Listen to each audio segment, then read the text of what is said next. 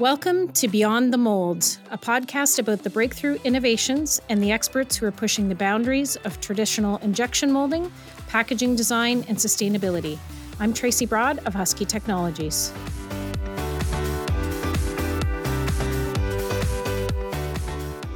In the last several months, many industries have seen an increase in resignations as a result of the significant shift in the job market. What can employers do to combat the great resignation? On today's episode, we'll be discussing what factors have shaped our current hiring landscape and what's the best way for organizations to attract and retain the best talent. To help drive this discussion and provide insights, I'd like to welcome Tina Rogers, Director of Talent and Acquisition here at Husky, and Megan Diamond, Director of Human Resources at Canadian Premier Life Insurance Company. Welcome to the show, ladies. Thanks for having me. Thanks, Tracy. It's great to be here. As we kick off 2022, we're continuing to see the job market evolve into what people are calling a candidates market. So let's dive in with some questions and talk about this issue. How would you define the current manufacturing hiring landscape? Megan, we'll start with you. Well, Tracy, I would say that in manufacturing, it's similar to other industries in that it's quite a challenging market right now, even fickle, some might say.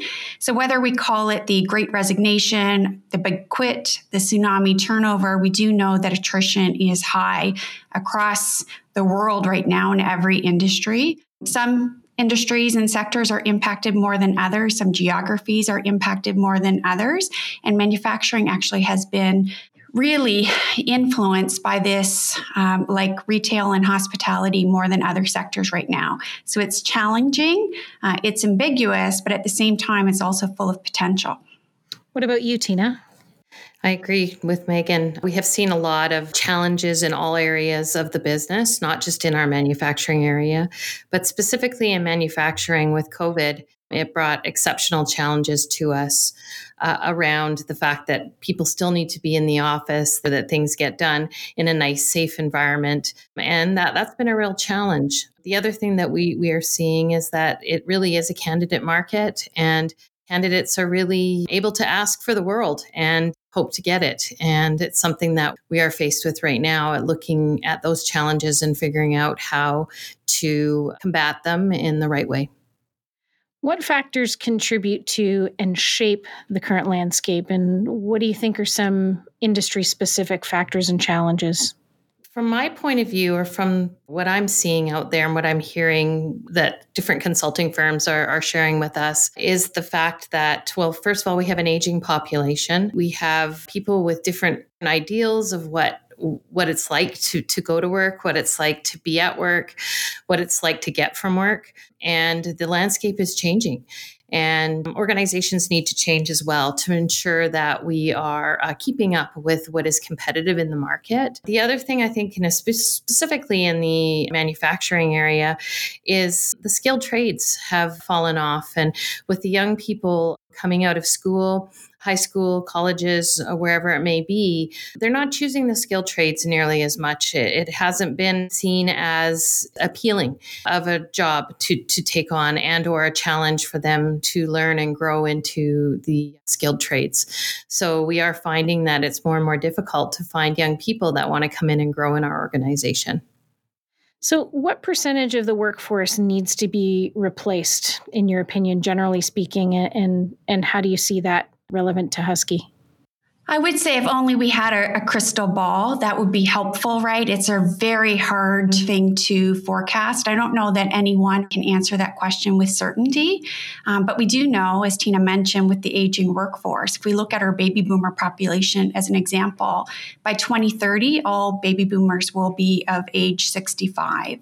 And we have traditionally used that as our measure as a retirement prediction. Now we know people are working longer than ever before, and that's when I mentioned it's not as easy to forecast.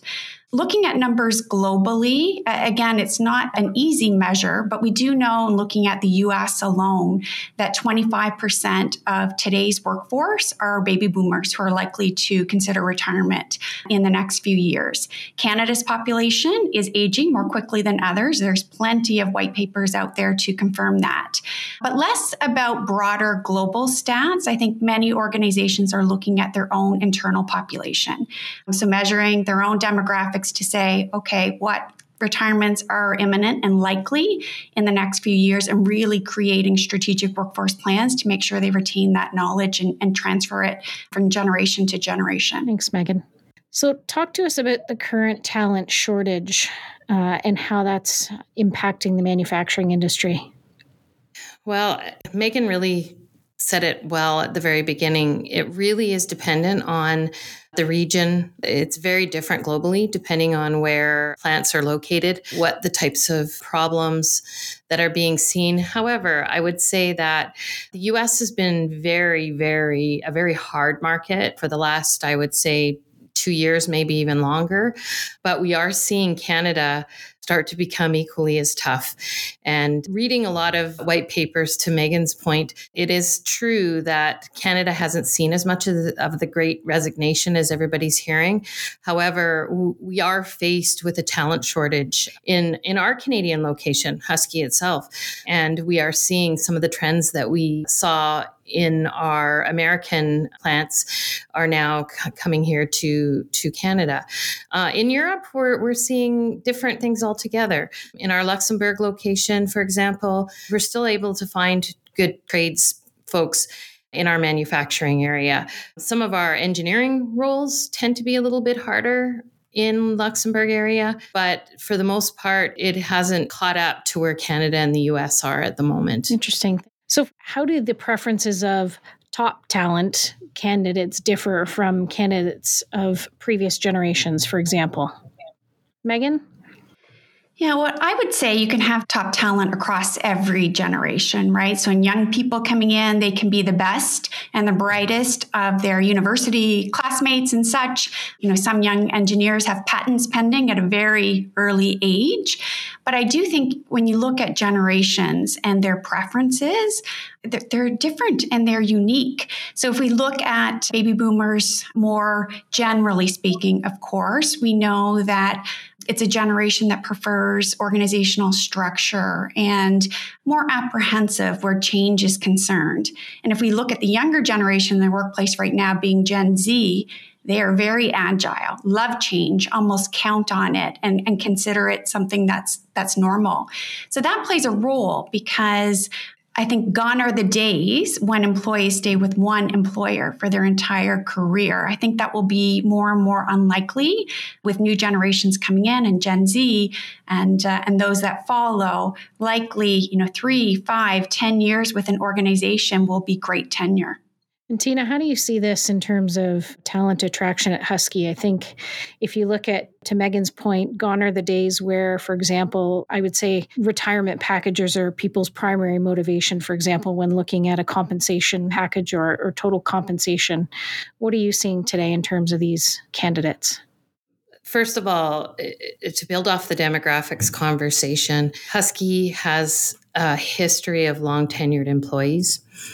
So, the foundation of our talent management and our talent retention and attraction programs have been built around retaining team members long into the future. So we have some really phenomenal programs for that reason. But to build off of what new people, the younger generation, what they're wanting, is is more around what what's in it for me? What am i going to get out of this? Where am i going? What is my growth? What can you do for me? How can you develop me? Uh, it's not just about getting a big paycheck. It's about where can i go and how can i expand my knowledge? How can i learn from what the organization is going to give to me? So i think as we look at this and as we move forward it's going to be very important that we consider our value propositions and ensure that we're not just looking at it from the lens of either where we have come from and or our past lens but we're also looking at what the future lens brings and what is important to that age group I just want to add to that. I think it's a great point. And when you look at the newer generation in Gen Z, they are very much focused on development and learning and career pathways within an organization, but also around purpose, social impact. Mm-hmm. What are they connected to? How do they contribute to the organization's mission, vision, values? Those things are very important to new generations coming in. And something I think that Husky can really connect with you know newer talent on that's a very good point. And our, our sustainability and environmental awareness and, and uh, driving that, we need to harness that. And customers and vendors that we work with, there's so much potential there for us to harness that. And, and other organizations in the world looking at that social purpose and responsibility is a really good point. So you mentioned the long tenured uh, base of employees, Tina, when talking about Husky. So I guess you know we're a great example of a company that successfully attracted, hired, and retained. Uh, I would say skilled workers. So if you fast forward to today, in terms of benefits or perks, what are top talent really looking for these days? Yeah, flexibility in their choices. A traditional benefits plan, which whereas it's awesome in that it gives us uh, gives us what we think w- we need. New employees, the younger generation, are looking for the ability to say, "Well, I may not need this, but I may choose." Something else. Is that available to me? What kind of choices do I have? That's one thing. Also, you mentioned, Tracy, about retirements, retirement savings, pension plans, whereas we as an organization have a wonderful plan that will set people up very well for retirement. However, younger folks coming into an organization are perhaps looking at something different. They have student loans, they want to buy a house, and, on many of the markets, actually, not just in Canada, but many of the markets that our plants are located and where we hire people are not the easiest place to purchase a home or to move forward in that way. So we do need to be creative and rethink what else we can offer, what kind of value proposition we can give from a benefit standpoint. But I think flexibility is really important. And the other thing, too, I think is recognizing diversity, diversity in the family structure, diversity in how their family is formulated. It's not always a mom, a dad, and kids. Like there are different family units, and that we need to be aware of that and conscious of that. So ensuring that our benefits will meet those needs as well. So, one other point that I would make on that is well being, right? I focus on wellness and well being overall. And many organizations are starting to implement wellness programs in some capacity. I think that Husky and Husky's employees are very fortunate to have wellness centers on site where you have access to gyms and physiotherapy, naturopathy, whatever the case might be. But recognizing those supports, both physical and mental health, are really important at the moment as well. And Megan, if I can just build off of the mental health piece, because we spend a lot of time speaking to our consultants that help us form our benefit programs and ensure that we have the right things in place for team members. Mental health is one of the largest components to requirements for employee health and wellness. And it's always been a very difficult one because it's so nebulous and something that people don't often want to speak about but you know making sure that we have employee assistance programs in place and having avenues for our employees to get the help they need and training our leaders in how to properly deal with situations with people that are having issues with mental health especially in the world that we're currently faced with right now. It's more than just the stress of work that we bring all that baggage from home and what we're hearing in the news and media and our drive into work uh, or however we're getting to work and you're listening to the news. It's very very distracting, and mental health has reached an all time epidemic high in terms of people needing an outlet to deal with that. So I, I, just wanted to mention, Tracy, because I think your question is a very good one. In terms of what people need to stay, the benefits that they're looking for, I think the organizations right now that are really wrapping their arms around attrition and that have strategies in place to really retain their employees, they're focusing inward. So they're doing employee surveys or pulse checks and they're asking how they're doing, what it is that's working well for them, where there are gaps, what they need to see. So they're getting feedback and input, but then they're taking action on that feedback and input. And I think every employee and organization are different in that regard. So it's really important to look at your internal team members and ask them and develop, you know, benefits and strategies that make sense. So, you both bring up an interesting point. And if we look at sort of benefits or experiences that we want employees to have, looking inward, how do you also develop programs for your current and future leaders to be able to sort of bring these promises to life when an employee actually comes within inside your organization? How do you prepare your current leadership to deal with the new wave of talent? Yeah, that's a good question, Tracy, because investing in development of our leaders is a very important component to ensuring that employees are getting what they need. I'm a very strong believer in strong leadership development programs. Interesting, I sat on a session with a group of like minded colleagues probably two or three weeks ago, and I heard a very interesting comment that made me really think about our organization and something that we could potentially focus in on they've started to do training for their team leaders on, they call it stay training driving the accountability of turnover and engagement and basically keeping people happy to be wanting to come into work every day. It's it's not an hr issue. We can help create the programs and we can help get them out there. But at the end of the day it's up to leadership to ensure that people are wanting to engage and stay. And so having stay interviews with people is a really interesting idea. So, teaching our team members how to do that. I'm not here as your leader to create an environment that is perfect for you every day, but I am here to develop you and to make sure you're growing and you're getting the most out of your situation while we're together. I'm a big believer in talent management and talent development. And I think that's something our team members should be open to our leaders to be saying, you know what, this isn't working for me. And this is why it's not working for me. So, developing a strong, trusted relationship with our team members is very, very important.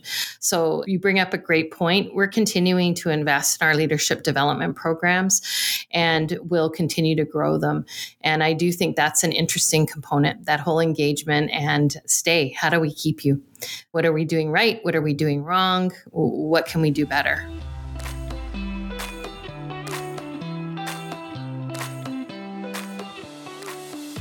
It almost feels like a lot of this is dovetailing into culture shift or what might be coming in the future for us to see culture shifts within organizations in order to adapt to a new wave of talent and also to basically to uphold your promises as you hire new talent and attract new talent to actually live and breathe what perhaps culture of the past to culture of the future. So to me, it feels like we're almost just at the tip of the iceberg in terms of kind of what happens next.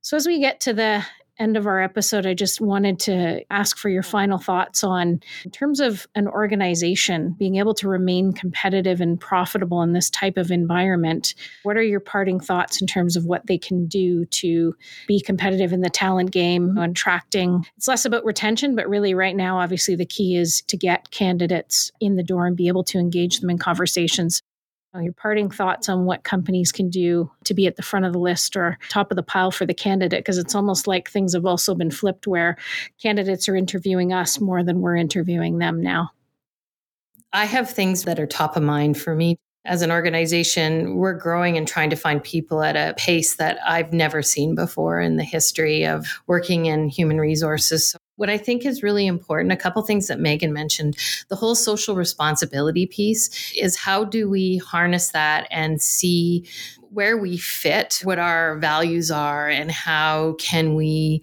leverage that. And what I mean by that is a couple things. One, yeah, let's find out what it is and let's talk about it. Let's get it out there so that it's understood.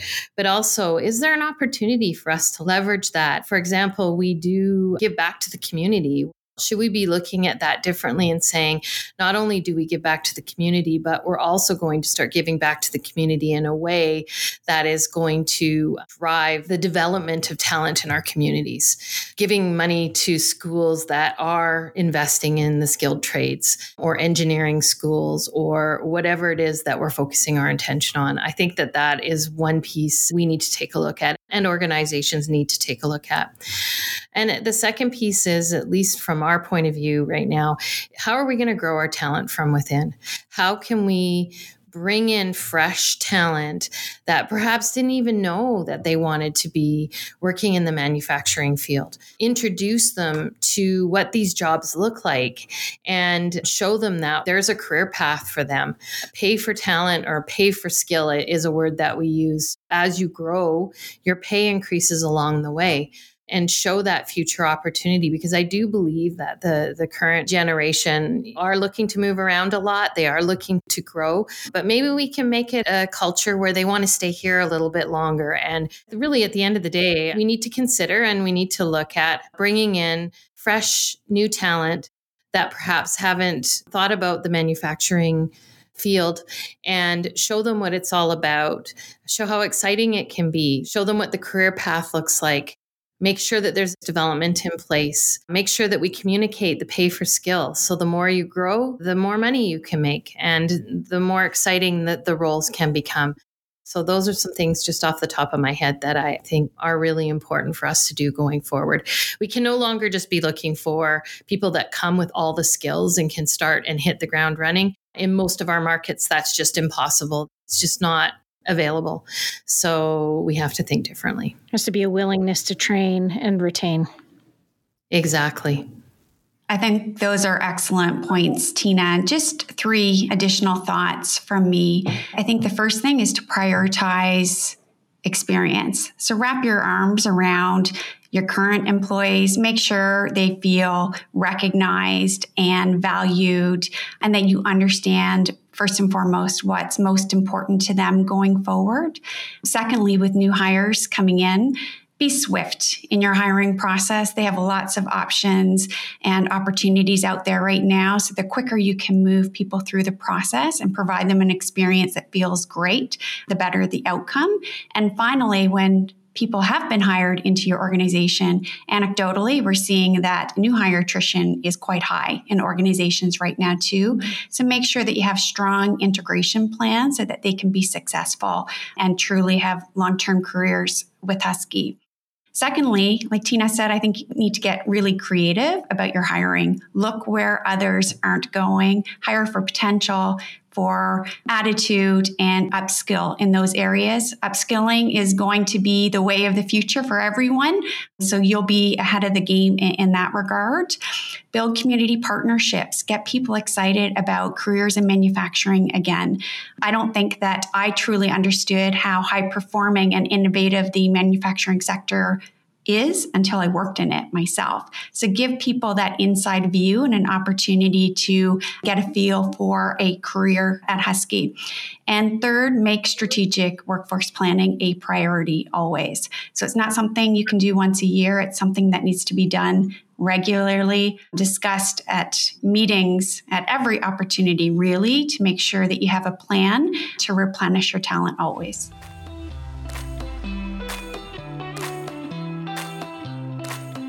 Wow, what a discussion, ladies. Thanks so much to both of you for contributing to what I think is one of the most important topics, sort of today, when looking at how do manufacturing companies move forward, especially in terms of growth for the company itself, but also in terms of growth of talent. So, thanks for your insights and inputs, and I appreciate you joining me on today's episode. Thanks, Tracy. Thank you. Thanks for joining us. Check out our show notes for resources discussed in today's episode. And if you like what you heard, rate and review us on Spotify, Apple, or wherever you get your podcasts. We'll see you next time as we venture beyond the mold.